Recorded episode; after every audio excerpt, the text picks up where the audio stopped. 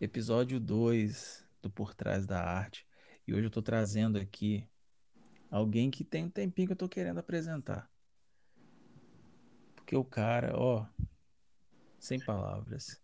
Vocês vão conhecer hoje um artista, um ilustrador digital que a vida me deu, um irmão que eu ganhei de presente. Red Cox. Tá aí, cara? E aí, mano? Tô aqui. Tá aí, beleza? Beleza. E aí, tá animado? Tô animado.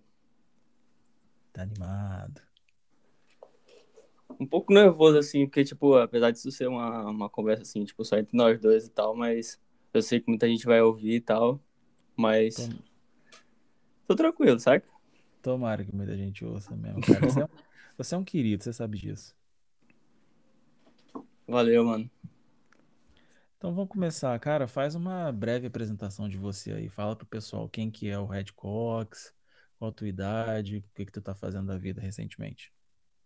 Mano, vou fazer logo uma pequena introdução aqui então. Meu nome é Arthur, eu sou de São Luís do Maranhão, eu tenho 22 anos, nasci no dia 6 de julho e, por enquanto, acho que por uma breve introdução, acho que é isso, né? Você não tá fazendo faculdade mais não, cara? Parou mesmo? Parei, mano, parei. Não quis tentar. Pois é, bicho, eu... Assim, passando por uns problemas aí e tal, tipo, já tinha mudado de faculdade pra ver se melhorava, pra ver se abria um pouco mais a cabeça. Eu fazia direito. Fazia direito no Selma, na universidade daqui, do Maranhão. E depois eu passei pra UNDB e tal, pra ver se eu abria um pouco mais a cabeça, mas aí eu percebi depois de um tempo que não era isso que eu tava procurando. Você tava em qual semestre quando você deu essa pausa aí? Cara, eu saí do Selma no terceiro período e fui pra UNDB no quarto. Eu tranquei o curso no quarto período. São o quê? São 10 períodos direito? Sim, 10 períodos. Ah, então quase na metade praticamente. É, foi. Ah, cara, isso acontece. Eu te falei isso, né? A gente às vezes está focado numa coisa e aí lá na frente a gente descobre que não é a nossa praia. Isso é normal.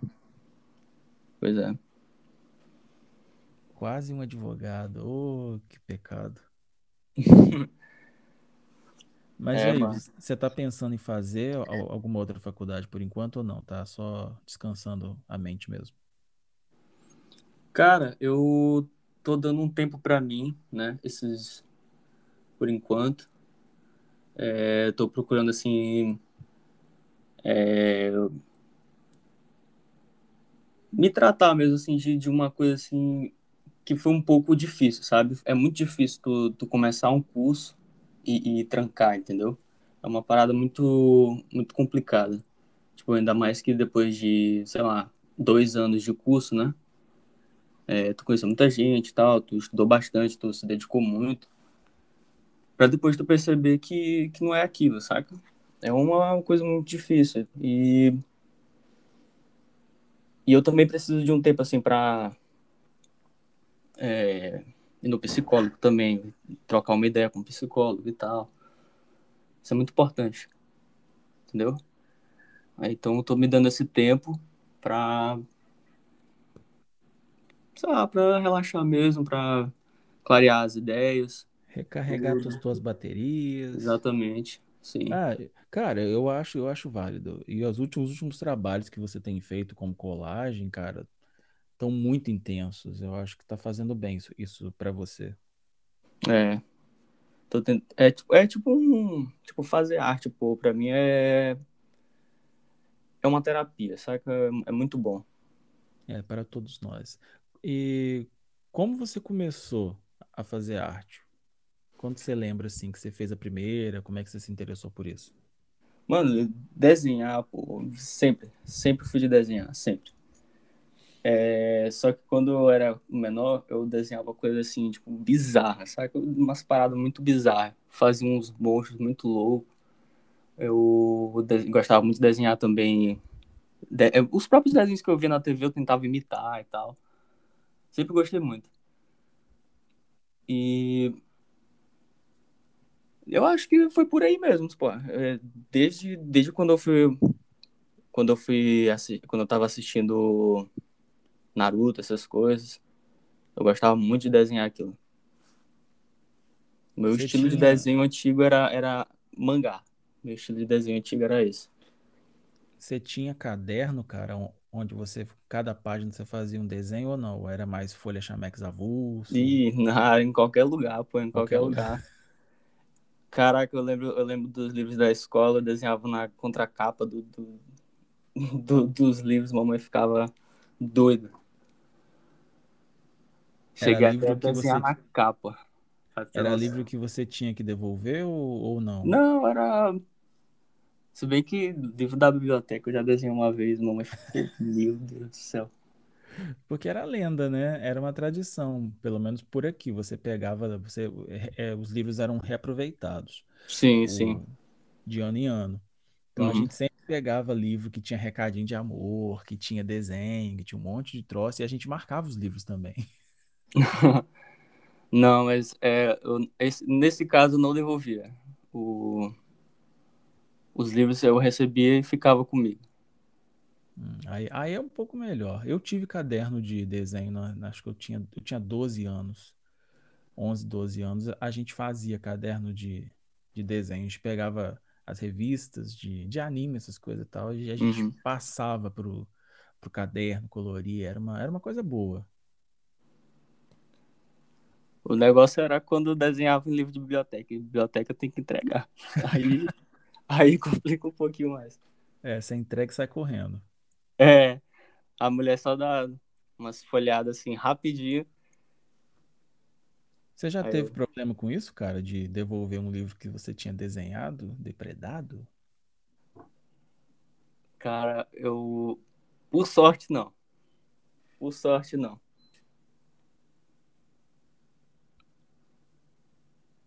Nunca rolou, então? Não. Quem nunca? A gente é jovem, faz cada coisa. E pior que nessa idade, a gente pensa assim, maneiro. Se alguém vê, não tô nem aí. O jovem é muito inconsequente pra essas coisas. Não, mas o pior é quando a gente desenhava umas coisas assim, meio esquisitas no caderno do amiguinho e a professora chegava bem na hora. Aí eu lascou. Não, o bom em termos das escolas brasileiras, é que a gente não tem, não sei você, eu não tive orientador acadêmico nas escolas. Porque quando você tem um orientador e ele acaba tomando ciência de que você fez, sei lá, um desenho um pouco pesado num caderno, sim, rola toda aquela conversa, né? Vamos conversar aqui, o que você está pensando? Você acha que isso faz falta para a educação de hoje? Meu Deus.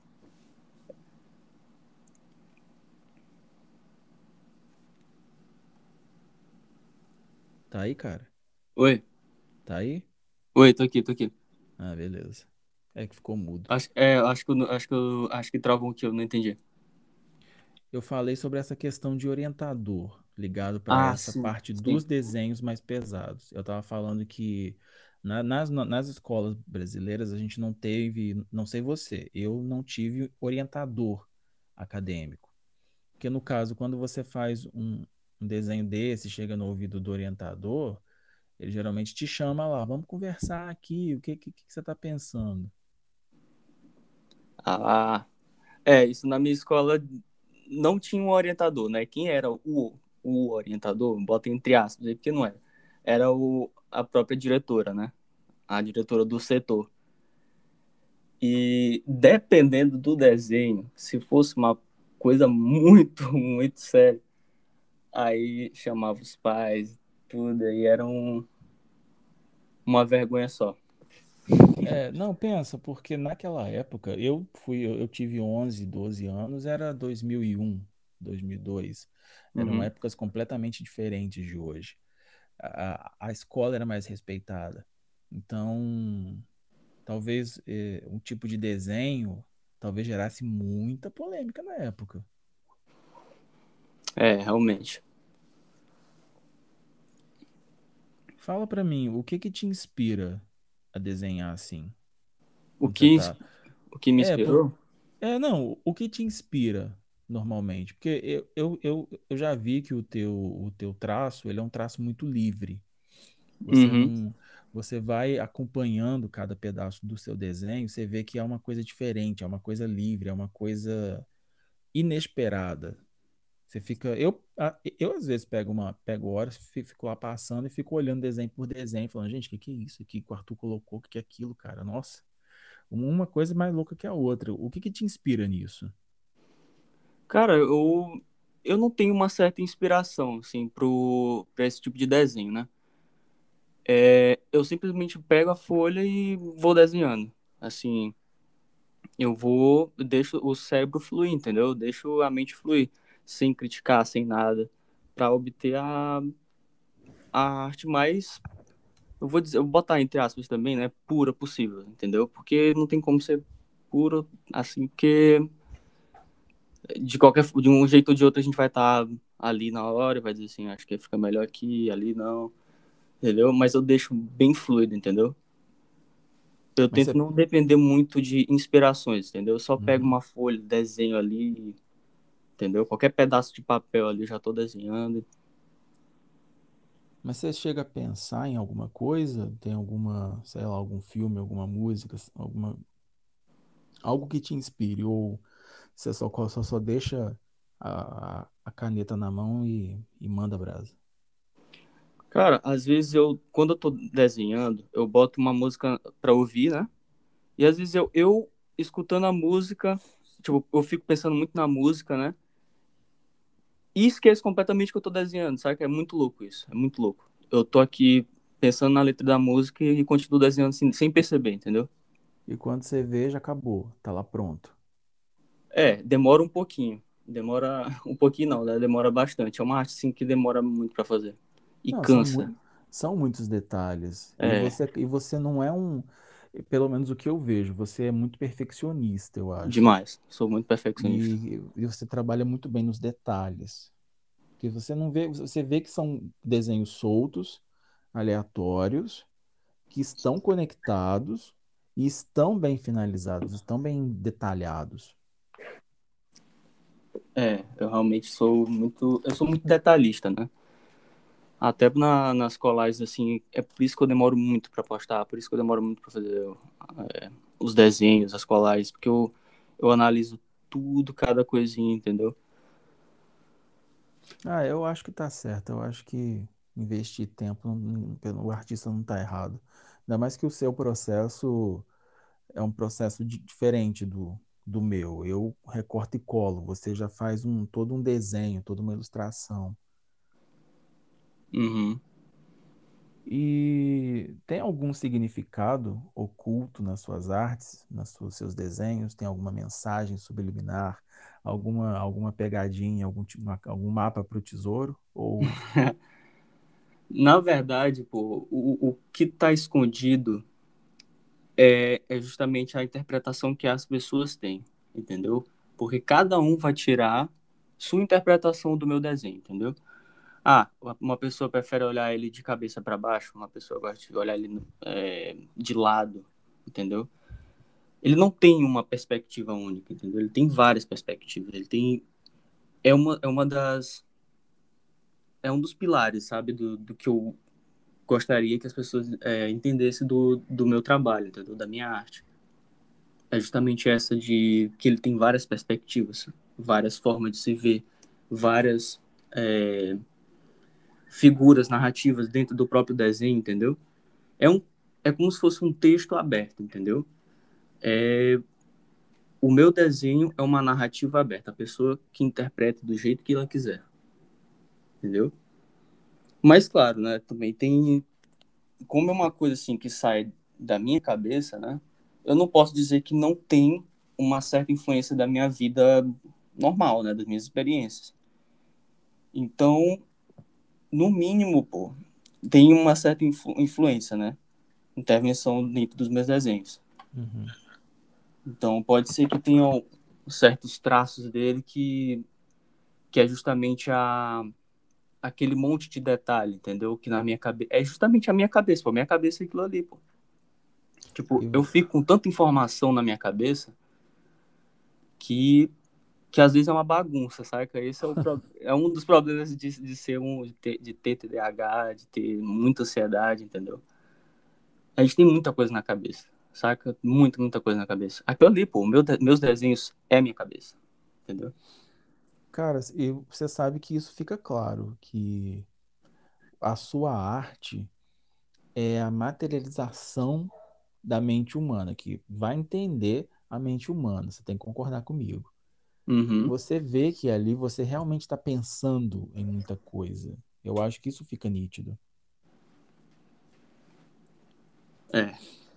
Já teve algum desenho que tu fez assim para desabafar? Você estava com um momento ruim, aí você criou um desenho especificamente para desabafar, uma válvula de escape, digamos assim. Cara, é uma boa pergunta, porque assim, eu já fiz vários, mas muitos deles não estão postados, porque assim, como é uma coisa muito momentânea, às vezes são desenhos tão pequenos assim, que eu nem posto, entendeu? Uhum. Eu não gasto, porque eu não gastei muito tempo pra expulsar esses sentimentos, entendeu? Foi ali na hora, eu fui desenhando, entendeu? Mas é uma boa pergunta.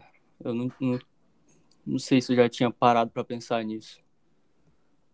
Então você tem trabalhos que você não postou. Você acha que é muito íntimo para ser postado ou você acha que não está pronto? Você pretende mexer nele? Pois é, eu tenho muitos desenhos incompletos. Muitos. Entendeu? Muitos. Mas que eu não sei se eu termino. Talvez, assim, vai que, né? Quem sabe um dia. Tô lá de bobeira, vou finalizar. E acaba virando uma obra de arte mesmo. Não que os teus não sejam, cara. Eu sou teu fã. Eu fico vendo as coisas que você faz, assim. A gente tava até falando disso semana passada. Eu fico imaginando você desenhando em camiseta, em parede, em caderno, capa para notebook, geladeira. Cara, eu acho o teu trabalho muito bonito, sabe? Obrigado, mano. É algo pelo qual eu me apaixonei, porque eu nunca tive contato com esse tipo de desenho. Eu já conhecia alguns trabalhos. O que me chamou a atenção foi a tua inconstância no traço, mas que ainda assim fica numa ligação. Uhum. Essa transmissão nítida que é o teu pensamento, é o que você está pensando. Aquela honestidade do artista, que eu acho que é um ponto fundamental para a arte. Sim. E não sei se é porque a gente é muito parecido, mas eu fico sonhando, eu fico imaginando, cara, imagina um Red Cox nessa parede, imagina alguma coisa assim, eu fico sonhando no teu lugar. Uhum. Mano, pois é, pô, tudo isso que tu falou, pô, tudo é um sonho que eu tenho, sabe, de começar a fazer camisa, né, vai sair daqui a pouco as camisas. Olha o spoiler, vai sair camisa. Vai sair camisa daqui a pouco. Acho que essa semana eu devo estar postando aí. Mas, assim... Pois é, pô, eu sempre penso nessas coisas. Penso em fazendo desenho em parede, aquelas paredes monumentais, sabe? Aquelas gigantescas, eu tenho muita vontade. Tem umas paredes assim que eu olho assim, meu Deus do céu. Se controla. Calma, se controla. Sabe? Eu fico muito animado, sabe? Pensando nessas coisas, muito animado. Cara, tem um amigo meu, Benson, eu conheci ele através da CriptoArte. Ele é grafiteiro. Uhum. O cara é sensacional, ele faz um trabalho social de Não sei se seria revitalização do espaço urbano. Ele pega esses espaços abandonados e tal, ele faz um grafite lá. Eu acho uma coisa maravilhosa. Eu não sei se eu conheço ele. Eu vou te mandar o Instagram dele depois. Vou falar com ele que você é meu irmão, que você é desenhista. Ele manda muito. Ele manda muito. Eu não sei se eu conseguiria fazer um grafite, porque é um outro tipo de material, entendeu? Não sei se seria tão... sair tão liso assim de primeira, entendeu? Talvez eu teria que me acostumar um pouco mais com o material. E me tira uma dúvida. Qual material que você usa para criar? É caneta normal ou tem alguma caneta específica para isso? Aí depende, porque os desenhos normais que eu faço, né, que são em papel mesmo, eu faço em papel canson, eu uso a Nanquim, aquela a Unipin ou a... não sei como é que fala esse nome que é esse. Não sei como é que fala isso aqui. É uma cinza. Enfim, é uma caneta Nanquim normal. Qualquer uma. Nanquim. E... tamanho 0.2, 0.4. Aí varia. E ainda tem as telas, né? As telas eu faço com tinta mesmo pra tela, né? Pra cobrir o fundo, ou preto ou branco. E por cima eu uso a Posca. Maneiro. E aquelas tuas artes coloridas, como que você faz como que você coloca a cor por cima? Eu achei aquilo um espetáculo. Aquilo ali eu desenho primeiro com a tinta, né? Com o pincel, com a caneta. E depois eu passo por cima o preto. Eu crio primeiro com a tinta. E depois eu passo por cima com a caneta Nanquim. É uma obra de arte mesmo, ó. É sério, uma obra de arte. Eu espero um dia poder assistir você criando alguma coisa. Que eu fiquei bem curioso agora. Eu tava até pensando nesses dias de fazer live, mas ainda não deu muito certo. Tem que achar um jeito que dê pra colocar o celular bem posicionado para pegar tudo direitinho e tal. Selecionar umas músicas bacanas também. Seria maneiro, mas não usa música não, vai dar ruim. Sério, tá bom. É, não usa música não, conselho. Se você for escutar música, coloca no fone. Não escuta na live não. Vai que... Bom de derrubar. Tá agora. Direitos autorais, né, mano? Tá assim. Faz sentido. E o teu processo criativo, como é que funciona? Descreve assim pra gente.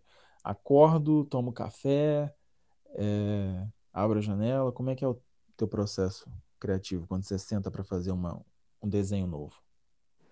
Mano, acho que é bem simples.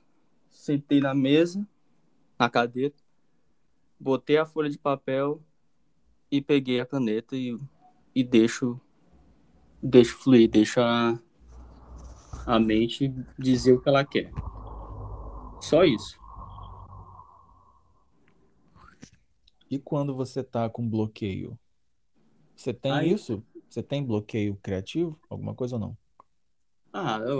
Eu tenho assim, um certo bloqueio criativo de vez em quando, mas o que acontece? Quando eu tô fazendo esse tipo de arte, eu fico um pouco cansado, entendeu? Eu percebo, tipo, às vezes eu tô desenhando aqui e eu começo a pensar em outra coisa.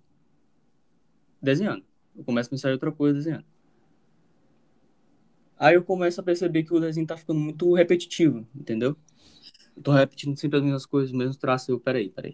Eu vou dar uma pausa aqui e vou fazer outra coisa. Vou jogar, vou comer, vou assistir TV, vou assistir um vídeo de alguém fazendo colagem, alguma coisa assim. Vou fazer outra coisa. Aí depois eu volto e continuo fazendo, mas às vezes demora muito, demora bastante, é um processo um pouco cansativo. Saquei. Eu achei que tinha algum mistério, alguma coisa escondida, achei que ia descobrir agora. Não. Uma coisa que eu acho que eu já te perguntei, mas eu não lembro. De onde que saiu o nome Red Cox? Eu já joguei lá no tradutor, logo quando a gente começou a trocar ideia e tal, que eu Uhum. até tinha falado pra você, acho que trocar de nome, não era? Sim, eu Um, pensei em er- trocar. um erro também meu, porque eu acho Red Cox a sua cara. E aí eu fui Mano, traduzir e dar hum, Malucos Vermelhos. Eu pensei assim, ué, Malucos Vermelhos? Ó, é uma história um pouco bem diferente, né? O Instagram Red Cooks, mano, veio há muito tempo, muito, muito tempo. Pra ter noção, eu comecei, né, a fazer o feed de fotografia. Eu comecei um feed de fotografia, porque eu gostava muito de tirar foto e tal. E eu lembro muito bem que eu tava no shopping, tava indo comprar uma caneta pra fazer os desenhos e tal. E nessa época eu gostava muito de escutar Red Hot Chili Peppers e The Kooks.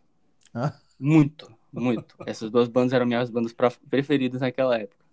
Isso foi, acho que 2014, metade de 2014, parece. Faz muito tempo. Aí eu, sei lá, pô, gosto de Red Hot Chili Peppers e gosto de The Kooks. Eu vou botar os dois, né? Red Kooks. cara, Só que isso. criativo. É sério. E, ó, e pra ter noção, eu nem pesquisei o que significava Kooks. Eu não pesquisei. Aí depois que eu fui pesquisar, acho que ano passado, o que que era Kooks. Aí era malucos, malucas. Aí eu, pô, bem, Já tamo aí. bem a cara do feed mesmo, né? Cara, você sabe que essa de juntar nomes de bandas, isso dá muito certo. Como é que é? Juntar dois nomes de uma banda Hum. dá muito certo. Nós temos aí de exemplo a senhora Lana Del Rey, senhorita Lana Del Rey. O nome Ó, dela eu acho que é junção de, é a junção de dois nomes. Vamos abrir o Google aqui porque eu não lembro de cabeça. Ó, Lana Del Rey. O nome artístico dela é a junção, é a combinação do nome da atriz Lana Turner e o carro Ford Del Rey. caraca, eu não sabia disso. Pois é, e a mulher faz um sucesso estrondoso. Eu acho que isso aí é uma receita boa, juntar dois nomes. E também você fez uma junção de duas coisas que eram importantes para você na época. É verdade.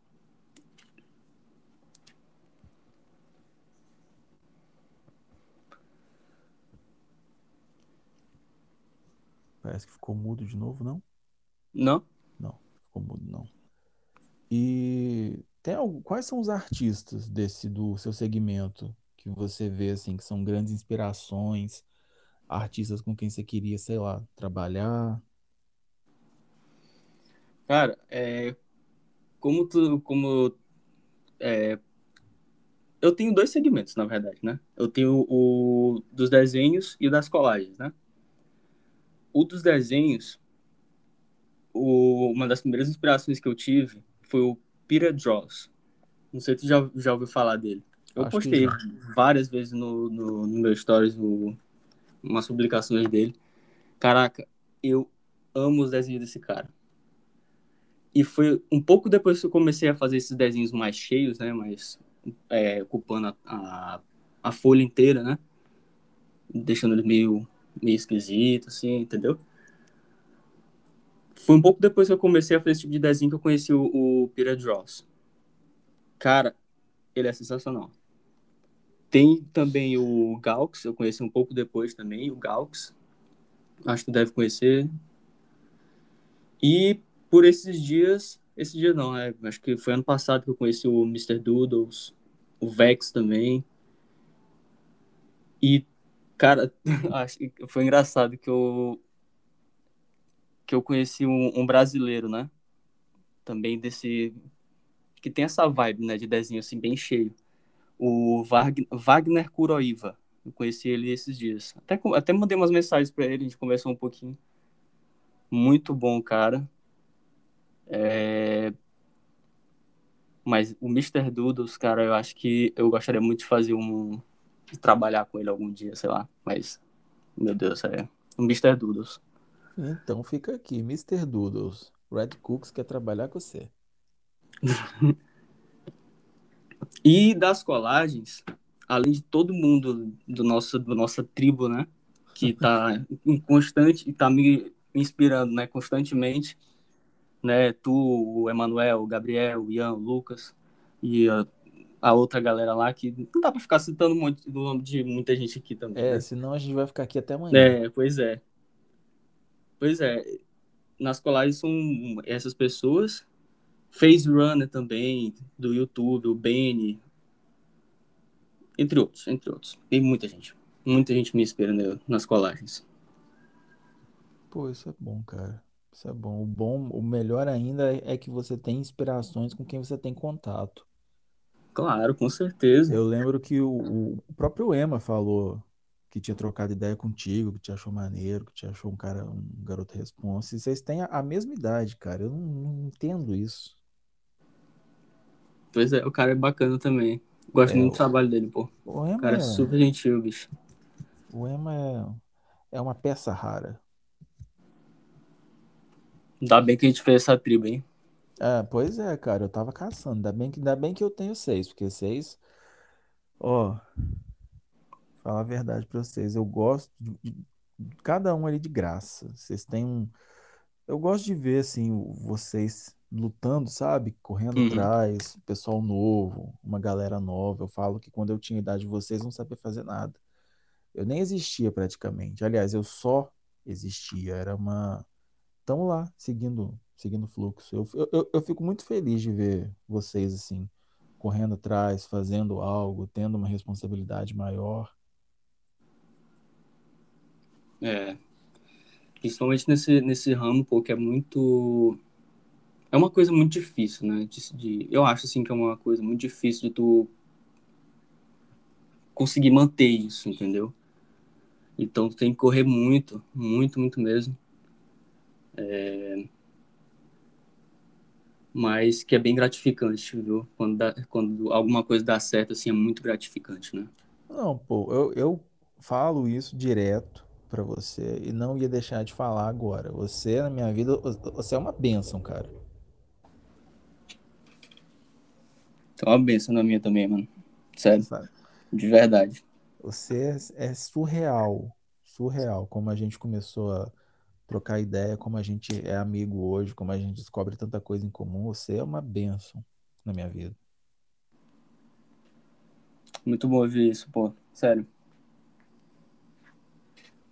Mas e aí? Falando sobre essa questão que você levantou de ser difícil tocar as coisas hoje, o que você acha que falta na tua arte hoje?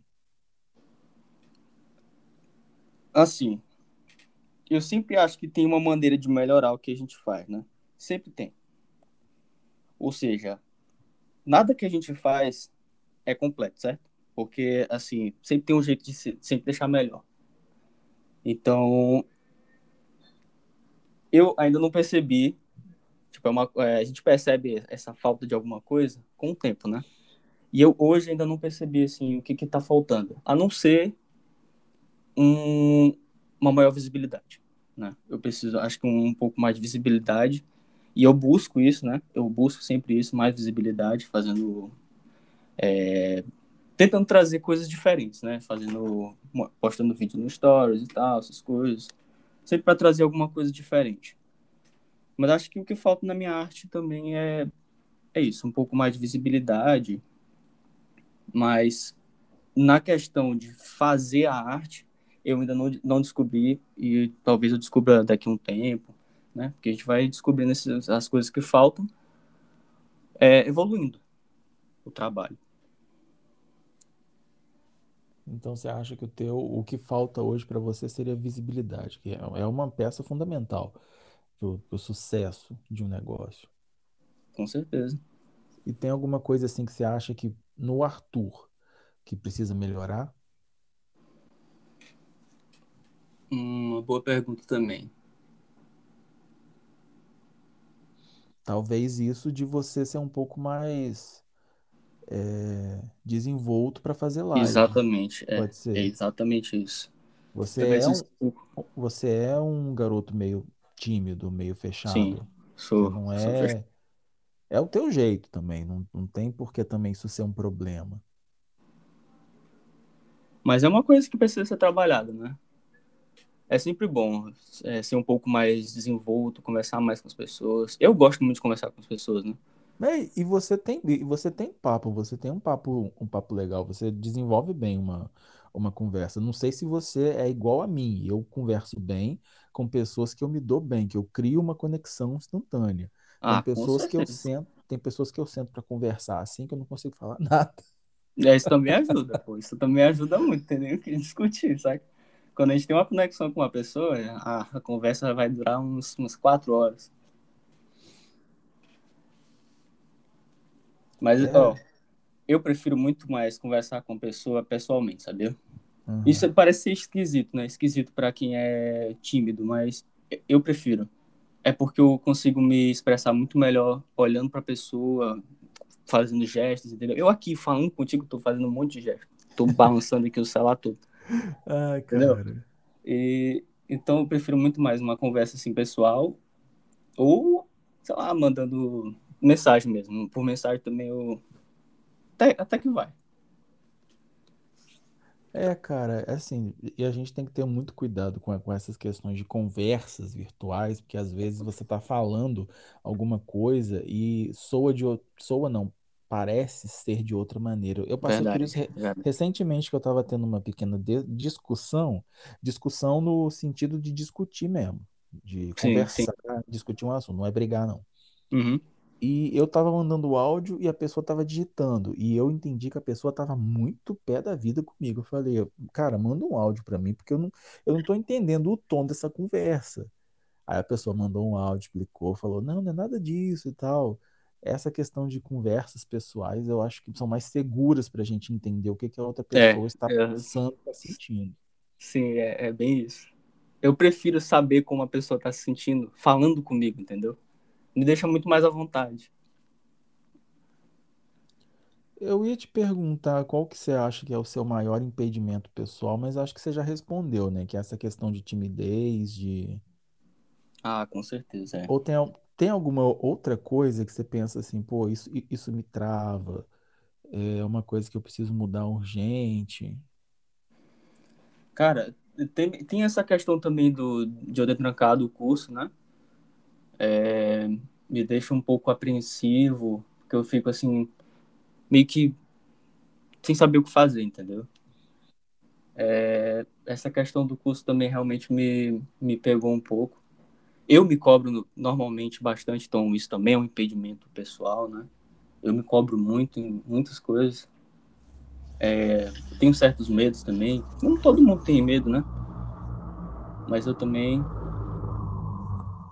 É uma coisa que eu preciso trabalhar, entendeu?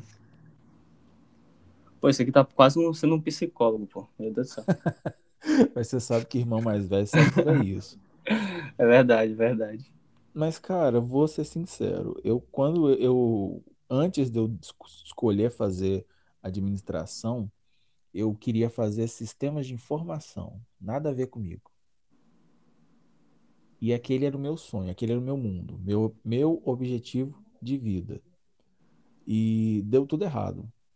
Porque o curso não era para mim. O curso tinha dinâmicas, matérias e conteúdos que não encaixavam com o que eu sou. Uhum. E foi muito frustrante trancar o curso que eu ralei para fazer, entendeu? Que eu arrumei um emprego para poder pagar meus estudos. Foi muito frustrante na época.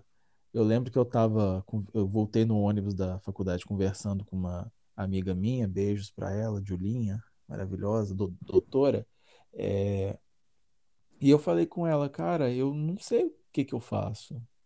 Estou muito perdido. Aquele foi um momento bem, bem tenso. Eu estava sem chão, sem ar, sem nada. E eu imagino o que você está passando, tendo que, assim, abrir mão de um curso que você não estava no início. Porque geralmente tem gente que começa faz alguns meses, né? Não completa nem o período e já tranca. Não é aquilo, troca para outra. Sim. Mas quando você já tá lá na frente, é uma coisa que mexe com a tua estrutura. Mesmo que você não queira, mesmo que você sinta que aquilo estava te fazendo mal, que você não é aquela pessoa, que você estava num caminho totalmente estranho, aquilo mexe com você. Com certeza. Abrir mão disso mexe com a gente, deixa a gente assim, meio, pô, e agora? Apesar de que eu acho também que você é novo, cara. Você tá com 22, né? Sim. Você é novo, você tem tempo ainda para escolher outra coisa, para... Sabe, que você tá com 22, você já tava lá na frente. Eu com 22 estava começando a faculdade. Pô, eu acho que você tem tempo ainda para pensar em algo que você queira. A gente também tá vivendo um momento bem complicado, né? Que a gente, querendo ou não, o nosso psicológico fica, e aí uma coisa... Fica... É muito, muito difícil. Esse momento que a gente tá passando aqui é realmente... Foi um empecilho para muita gente. Para todo mundo, é. Para todo mundo. Sim, sim. E aí acaba que certas coisas são potencializadas. É. Por conta dessa questão de a gente ter que ficar mais preso, não ter tanto, poder ter tanto contato com as pessoas. A gente está vivendo uma nova vida, né? Como se fosse a introdução para a vida do futuro. É. Eu, às vezes, eu mesmo, quando começou isso, que a gente tinha que ficar em casa, eu já fico em casa mesmo. Mas aí você ter aquela sensação de que você não deve sair, no início foi um pouquinho complicado. Tinha dia que eu tava meio surtado. É, acho que quem não surtou é que é o estranho, porque não dá, pô. A gente se surta mesmo de tanto ficar enclausurado. É muito complicado, muito complicado. É...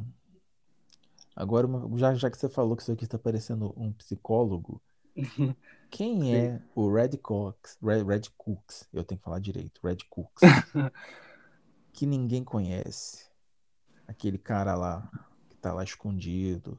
Você é um cara incrível. Não é porque você é meu irmão que a gente troca ideia, não. Você é um cara incrível. Você é um cara que todo mundo devia conhecer. Quem é esse Red Cooks que ninguém conhece? Então, eu sou bem a pessoa que tá aparecendo agora nos stories, né? De vez em quando. Tento ser o máximo eu possível, né? Porque, assim, é meio difícil a gente mostrar realmente que a gente é ali uma coisa tão limitada, né? Por isso que eu tô querendo botar a minha cara ali pra tentar mostrar mais como eu sou, entendeu? O meu verdadeiro eu, né? Eu sou essa pessoa... que gosta de conversar, que gosta de desenhar, de sair com os amigos, de até beber também, eu gosto de beber. Fala mesmo. O que mais? Gosto muito de fazer as pessoas rirem, gosto muito de ver as pessoas rindo. Mas também eu sou uma pessoa assim...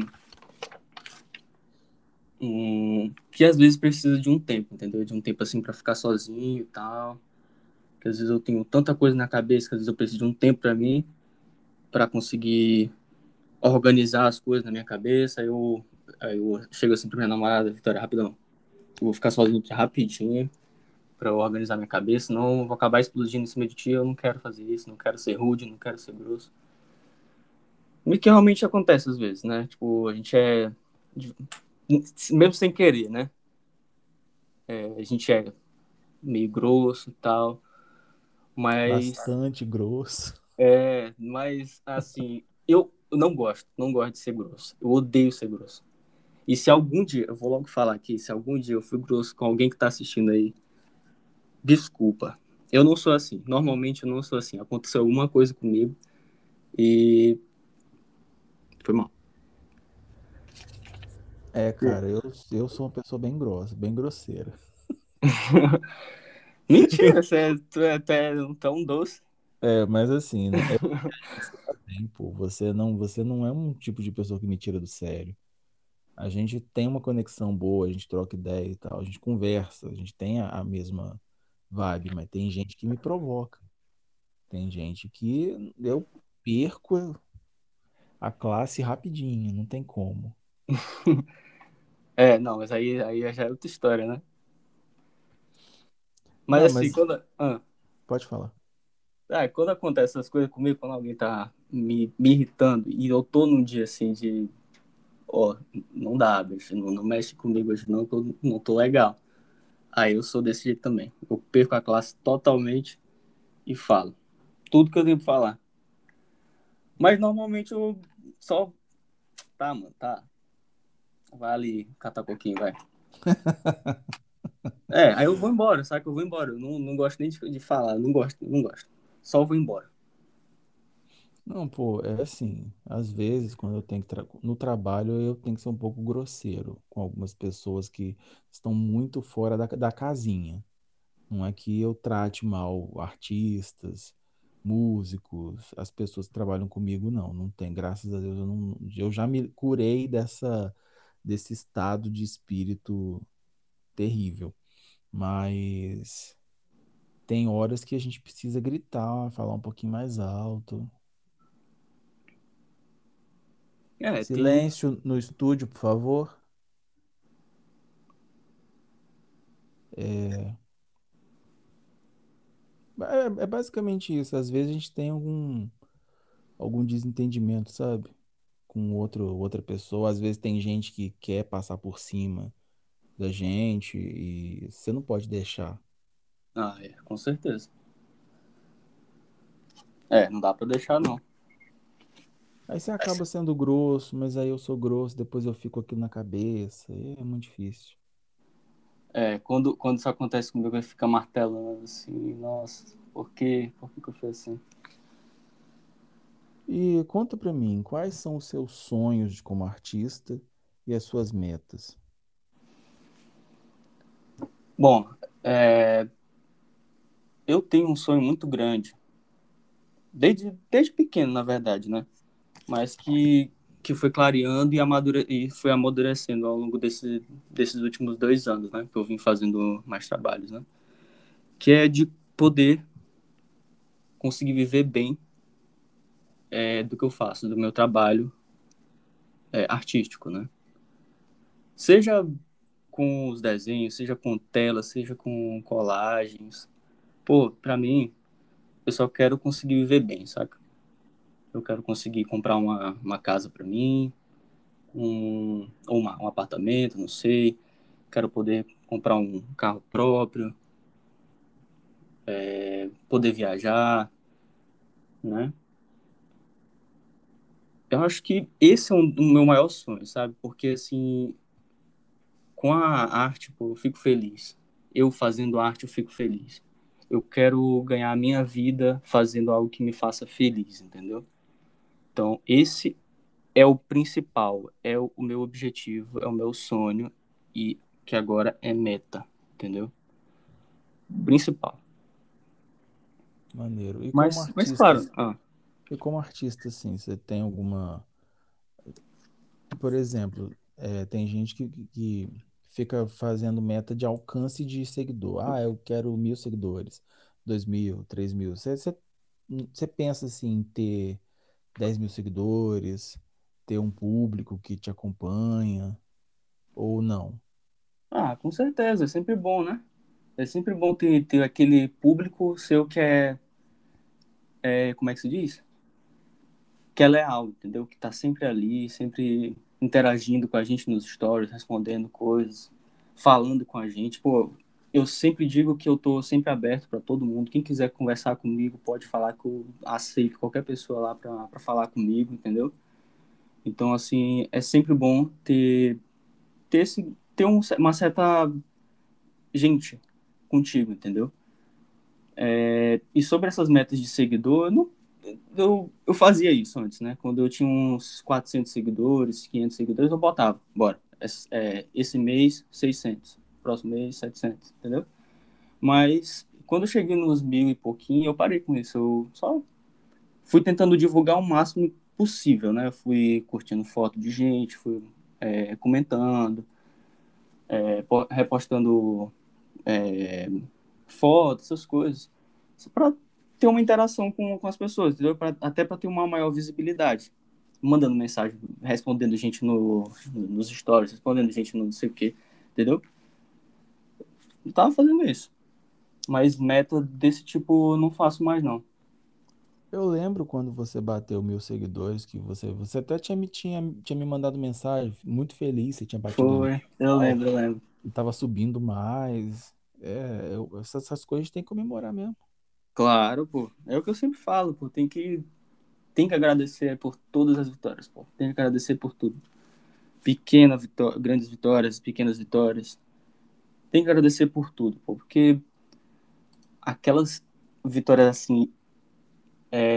gigantesca, sabe? Aquela vitória assim que tu... Ah, fiz um álbum pro The Kooks da vida, né? Pro Red Hot, sei lá. Pô, até tu chegar numa vitória dessa, tu passa por muitas outras, então, entendeu? Então, eu tô sempre agradecendo por tudo, por todas essas pequenas vitórias, essas grandes vitórias, entendeu? Cara, tem alguma história engraçada ou inusitada sua na arte? Cara, tem. Conta tem. Aí. eu pensei aqui em três histórias, mas não vou contar tudo não, ou conto tudo, mas bem resumido. Vai. A primeira é justamente essa do Red Cox, né? Porque, assim... muita gente já chegou falando pra mim Red Cox e tal, Red Cox. Eu fico, meu Deus... Aí às vezes eu fico meio sem jeito até pra falar, sabe? Porque depois você pesquisa o que é Cox, meu Deus. Mas enfim. São eventos assim que acontecem uma vez ou outra, mas que eu, tipo, levo na brincadeira, sabe? Eu levo, tipo, tranquilo, sem problema nenhum, né? São mais meus amigos que ficam falando, mas, tipo, de boa. Aí... Tem uma outra história que foi engraçada, que eu postei uma foto aí, foi uma postagem que eu fiz com linhas bem grossas, né, e linhas um pouco mais finas. Se tu quiser dar uma olhada, tu vai entender. Chegou um cara nos comentários e falou assim, parecem vários, aí colocou o emoji de uma berinjela, né? Vai saber o que ele quis dizer com isso, né? Não sei do que ele tá falando. O tarado do Instagram. Aí eu cheguei pra ele e respondi. Aí, kkkk. Acho que você tá vendo muitas berinjela. Eu botei a berinjela ultimamente. Aí, kkkk. Aí ele respondeu de novo.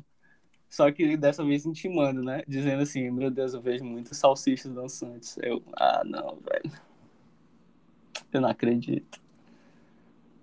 Isso foi um fato bem engraçado, sabe? Tipo, depois eu fui explicar. Depois eu fui explicar pra ele. Não, eu tô brincando contigo, mas, pô, você vê o que você quiser, interpreta do jeito que você quiser. Aí ele mandou essa mensagem aí. Bicho, tu tá de sacanagem com a minha cara.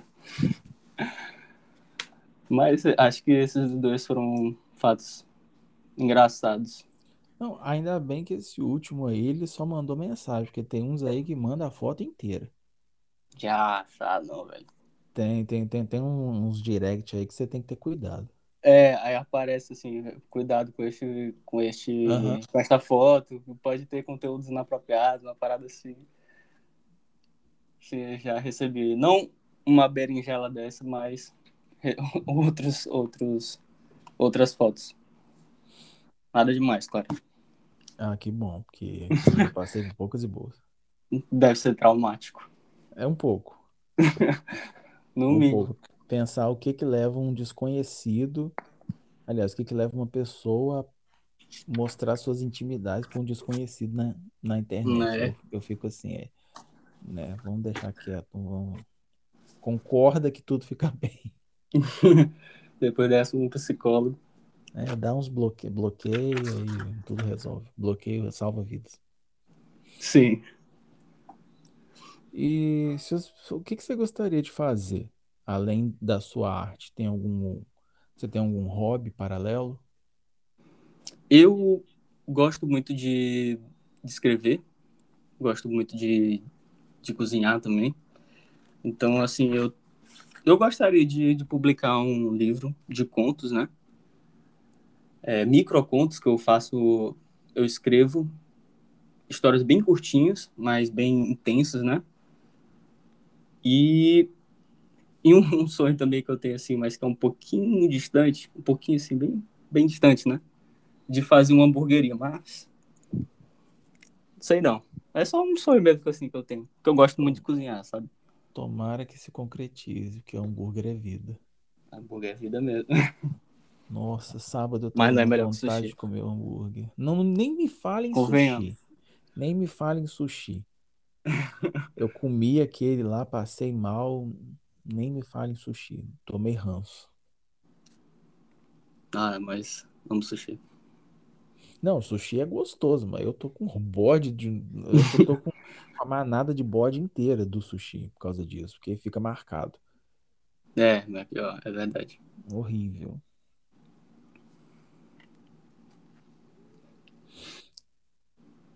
E aí, fala, tem algum conto seu, assim, que esteja mais engatilhado? Você não vai postar nada, não, cara? Ah, eu vou, tô pensando em fazer um guia só para um conto. Só para começar, maneiro. Entendeu? Maneiro. O conto já tá pronto, tá bem... Tá prontinho, só falta... Eu tenho que traduzir primeiro, que eu sempre boto isso, né? Eu sempre coloco em inglês e em português para alcançar mais público, né? E vou fazer um guia só para ele. Muito bom. Engraçado que eu nunca li nada teu. Vai ser uma experiência boa. Eu nunca te mandei o conto da Danse Macabre? Eu acho que você nunca me mostrou nada que você escreve, não. Acho que não. Então eu vou te mandar esse dele aqui. Mano, eu quero ter uma ideia de como é o teu... Beleza. De escrita, assim. Eu gosto bastante de escrever. Muito, eu muito. Eu escrevo bastante também para... esvaziar a mente, colocar umas ideias no lugar, sabe? Eu para mim é uma terapia. Eu escrevo de brincadeira, assim, desde meus 19 anos. Eu criava histórias, eu inventava os personagens, fazia as coisas, tudo. Eu acho que, para mim, é uma terapia muito boa. Verdade. É muito boa mesmo. Só que eu tenho um defeito grave. Eu gosto de matar o personagem principal. Meu Deus, não dá spoiler. Eu gosto. Já pensou, mas... nos próximos aí, a pessoa já vai ter ouvido o teu podcast, meu Deus do céu, já sei que ele vai morrer. Né, pois é, não, mas a chance é mútua. Nesse último que eu tô escrevendo agora, que se chama Young and Rich, eu tô tentando não matar ninguém. Deixando mais soft. Tô tentando assim, não vamos matar ninguém, vamos deixar os personagens tudo vivo, tudo filho. Não vamos colocar essa tragédia, não. Tem uma falsa morte, né? Mas eu tô querendo... Porque eu gosto, eu acho interessante para uma trama você colocar um personagem que o público vai se identificar, vai amar, vai odiar, e do nada você tira ele, o público fica... cadê? Eu gosto disso, apesar de achar isso bem... uma ideia, eu acho uma ideia bem diferente, sabe? É ousado, digamos assim. É, ousado, isso. Porque eu tô dando um tiro que pode sair ou pela culatra ou no meu pé. Uhum. Agora, vamos passar aqui para uma... Eu vou te dar uma máquina... Não é bem uma máquina do tempo, mas pode ser considerado.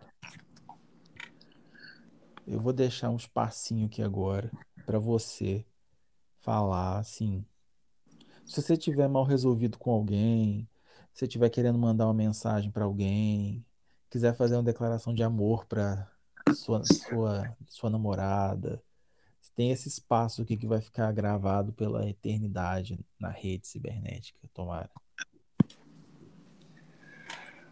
Bom, é aquele negócio que eu te falei, né, que às vezes a gente pode ter criado uma inimizade, assim, sem querer, entendeu? Então, assim, eu desde já peço desculpa aí por qualquer coisa que eu tenha feito, assim, se eu fui grosso contigo, Porque eu não quero ter inimizade com ninguém.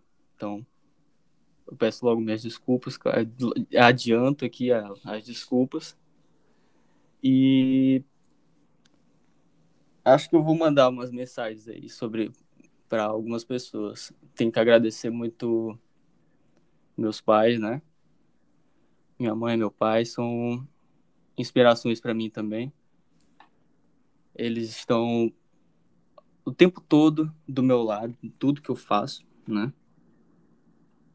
Meu pai, ele é um pouquinho assim, estuda, mas meu pai, eu amo ele. E se não fosse por ele, eu não seria essa pessoa que eu sou hoje. Se não fosse pela minha mãe também, eu não seria essa pessoa que eu sou hoje. Então, eu agradeço eles dois, agradeço a Deus também, principalmente. Por estar aqui, mano, estar conversando contigo, pô, realmente é uma honra, filho. Graças a Deus que a gente criou essa amizade que a gente tem. Você valeu mesmo. Você não consegue ver, mas eu estou fazendo coraçãozinho com a mão para você aqui agora. Vamos fazer aqui também. Mano, sério, uma honra mesmo. Tu é uma inspiração para mim. Eu agradeço, claro. Eu tenho que te agradecer, né? E foi mal, eu tô um pouco nervoso, que é uma coisa assim, um pouco pessoal, né? Tá emocionado. E agradeço, claro, a minha namorada, Vitória. Ela também é uma inspiração pra mim. E tá sempre do meu lado. Sempre me apoiando em tudo. Ela que me deu minha mesinha digital. Pô, eu fiquei muito feliz. Muito, muito feliz. Ela tá aí agora? Não, aqui não. Ah. Mas eu acho que é isso. Acho que é isso. E que fica aqui gravado a mensagem do Sr. Red Cox para a eternidade. Eu procuro pensar que a gente tem que viver todos os dias, sabe? Com certeza. Você tem que falar que ama alguém, você fala. Se você quer fazer algo, faça. A vida é muito passageira, cara. A vida é muito breve. É verdade. É muito breve. Eu devo ter umas inimizades aí com as pessoas. Mas faz parte. Porra, infelizmente acontece com todo mundo. Deve ter algumas pessoas que querem me matar, mas não. Cada um não é nada assim, mal resolvido. Algumas pessoas foram feitas para não ficarem juntas, né? Para não se entenderem. Infelizmente, eu tenho o hábito de conhecer as minhas desavenças. Encontrar com ela é meio difícil, mas se eu no seu lugar hoje, eu mandaria um recado para as pessoas para os meus amigos que não quiseram ser meus amigos. Eu diria para eles assim, pô, sofri muito por vocês, vocês fizeram muita falta, mas tem que lembrar daquela história. Você tem que apoiar os teus amigos agora, porque um dia eles podem estar, eu não sei, trabalhar com a Avril Lavigne e agradecer a outras pessoas e você achar que eles mudaram, mas eu tenho algumas coisas assim que eu gostaria de falar para algumas pessoas. Mano. Tem umas desavenças assim que até são pro bem, né? Eu acredito. Sim, a gente não é. Nós não somos máquinas. A gente vai.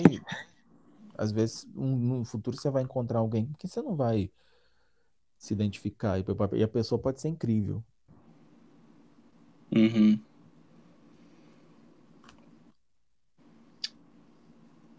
Mas é isso aí, é a vida. E nesse papo cabeça, assim, quem que você quer que o Arthur do futuro seja? Eu quero que o Arthur do futuro seja bem resolvido, né? Seja mais paciente do que ele é hoje, seja mais desenvolto do que ele é hoje.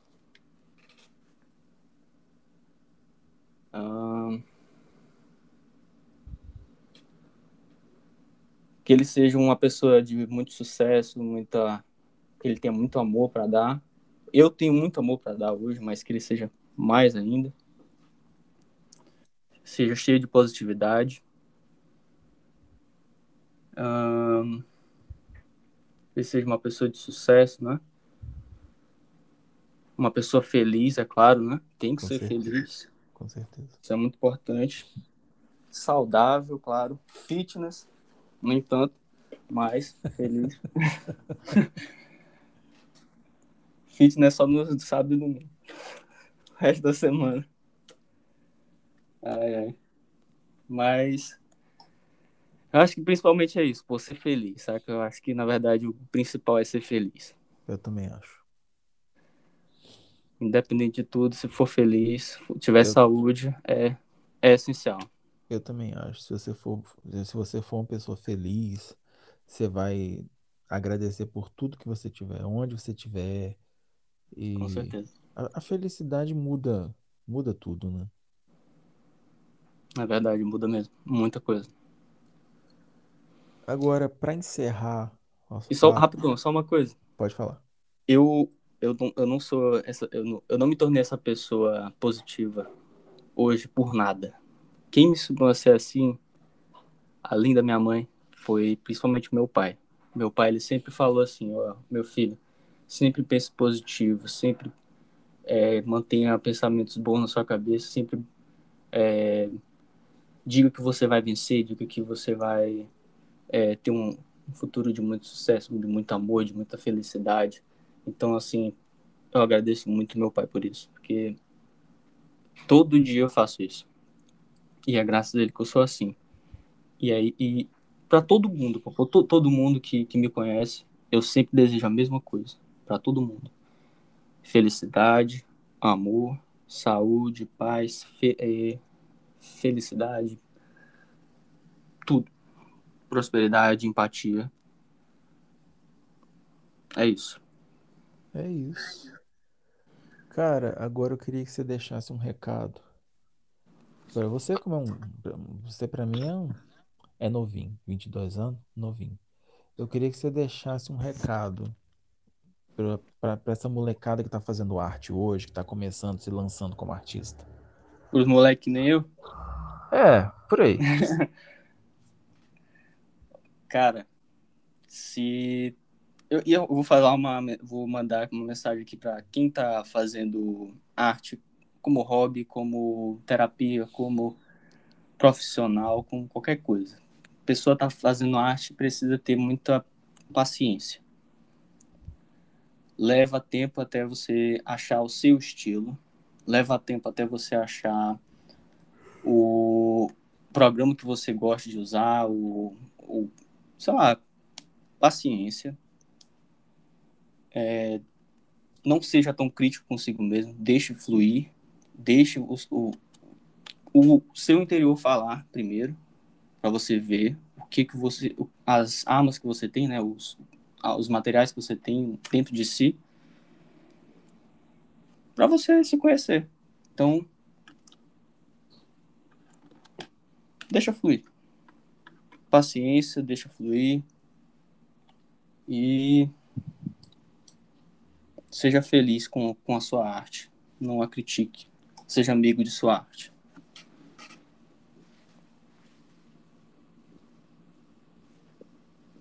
É isso aí. Esse foi Red Cox para a molecada que está fazendo arte.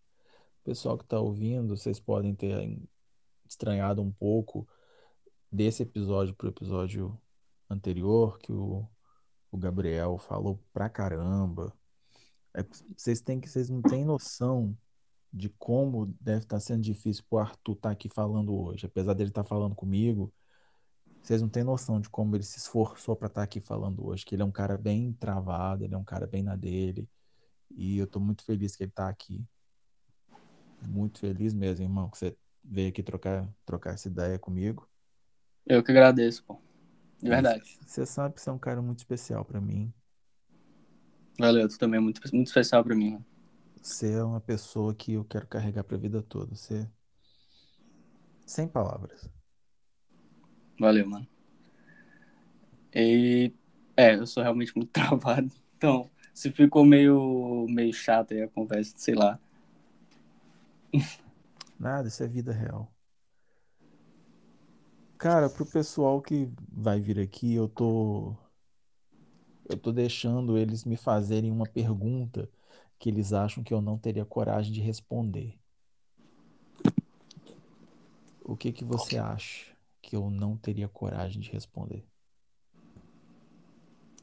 O que eu acho que tu não teria coragem de responder? É, me faça uma pergunta que você acha que eu não teria coragem de responder. Pô, essa é difícil. Deixa eu ver aqui.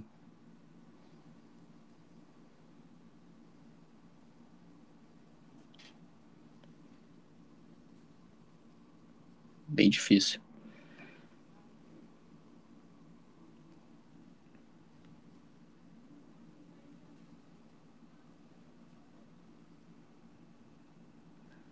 Cara, eu... Será que o teu segredo pra tu ter...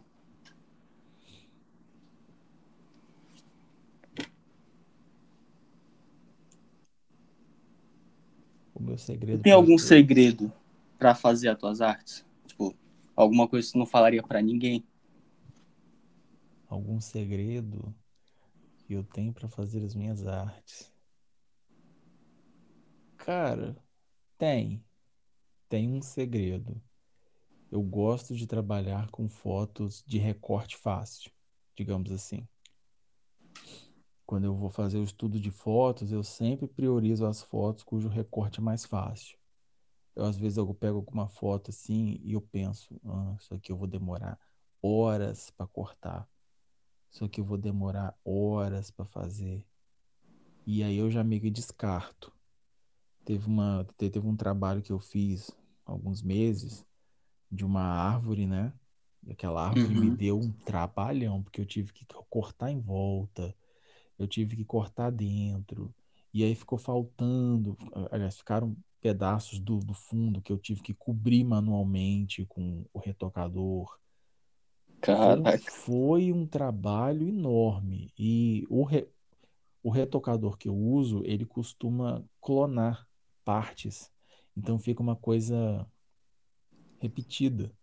Então eu tinha que passar o retocador em cada ponto umas 3, 4, 5, 6 vezes para a inteligência artificial dele entender que ele não podia copiar. Foi um trabalho muito trabalhado. Deve ter dado um trabalhão mesmo. E a arte não teve um desempenho muito bom, não. Então aí eu pensei, essa minha ideia de trabalhar com fotos de fácil recorte, não estou muito errado, não. Mano, mas sabe o que eu acho incrível? E que tu é único no teu trabalho? É porque além de tu trabalhar com imagens que sejam fáceis de recortar, tu consegue fazer uma colagem, pô, tão linda, mano. E usando celular, bicho. Mano, eu fico impressionado com isso até hoje, pô. Sério, é incrível, pô, é incrível. O teu trabalho, pô, é sensacional, pô. Sem brincadeira, pô, sem brincadeira. Tu é um cara incrível, pô. Tu é um artista incrível. Pô, cara, vai me fazer chorar agora? Não dá, né? Vai dar view. Audiência. Vai dar audiência. Ah, cara. Mas isso aí é algo que eu acho que você fez uma pergunta, acho que eu nunca respondi pra ninguém. Essa questão de no estudo de fotos. Eu gosto, eu sou uma pessoa prática, eu gosto de praticidade.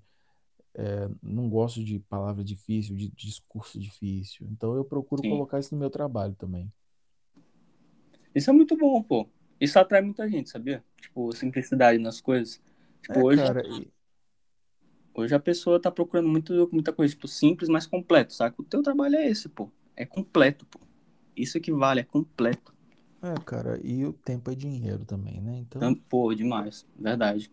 Tem muita gente que fala que gente que trabalha com imagens, essas coisas, tem que trabalhar rápido. Isso é uma coisa também que eu tenho que dar uma melhorada também, que eu demoro muito para fazer.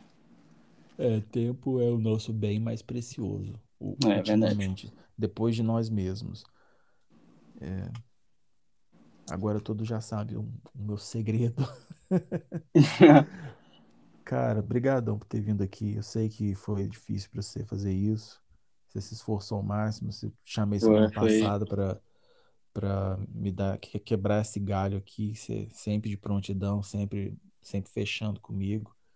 Falei lá cedo. Falo disso todo dia para você. Falei mais cedo. Você é uma bênção muito grande na minha vida.